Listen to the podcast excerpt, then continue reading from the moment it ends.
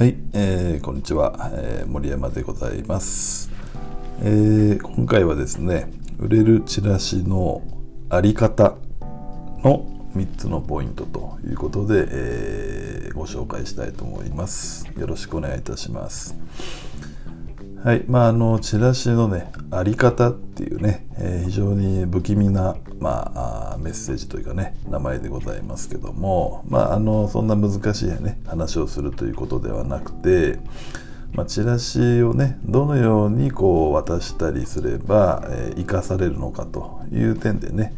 まあ、日常の事例なんかをねこうイメージしてね考えてみますと、まあ、3つほどあるかなっていうことでねご紹介したいなということでね。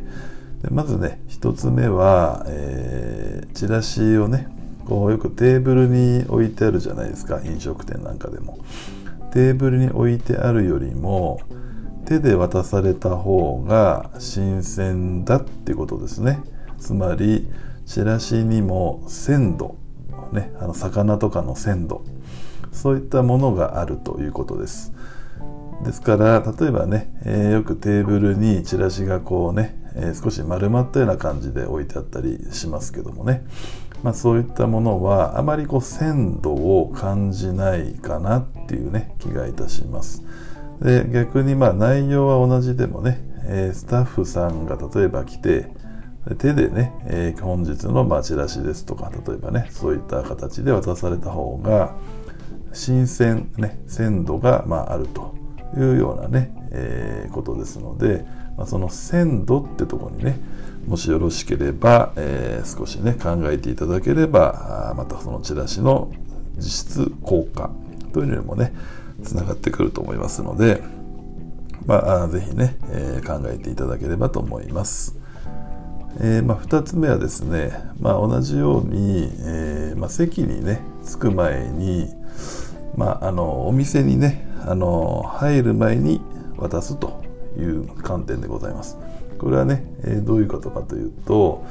例えば、まあ、あのドアを開けてね、えー、こんにちは」ということでね、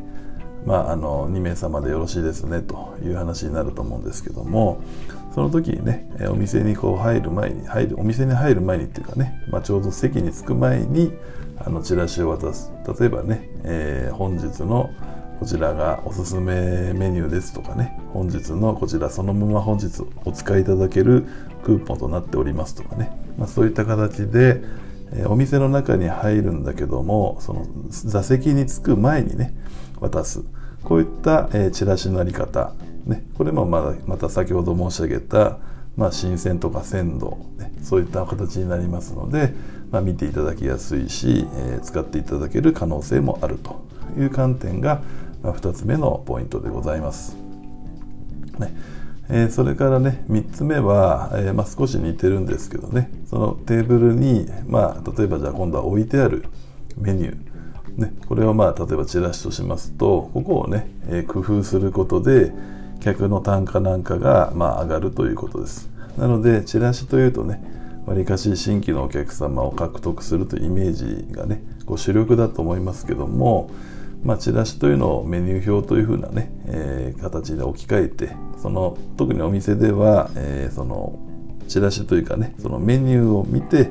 まあ、どれにしようかなっていうことでね選びますからそのチラシによって客の単価もね、えー、左右しますので、まあ、ぜひですねあのそういったお店とかやってらっしゃる方は特にね、えー、メニュー表の見直し、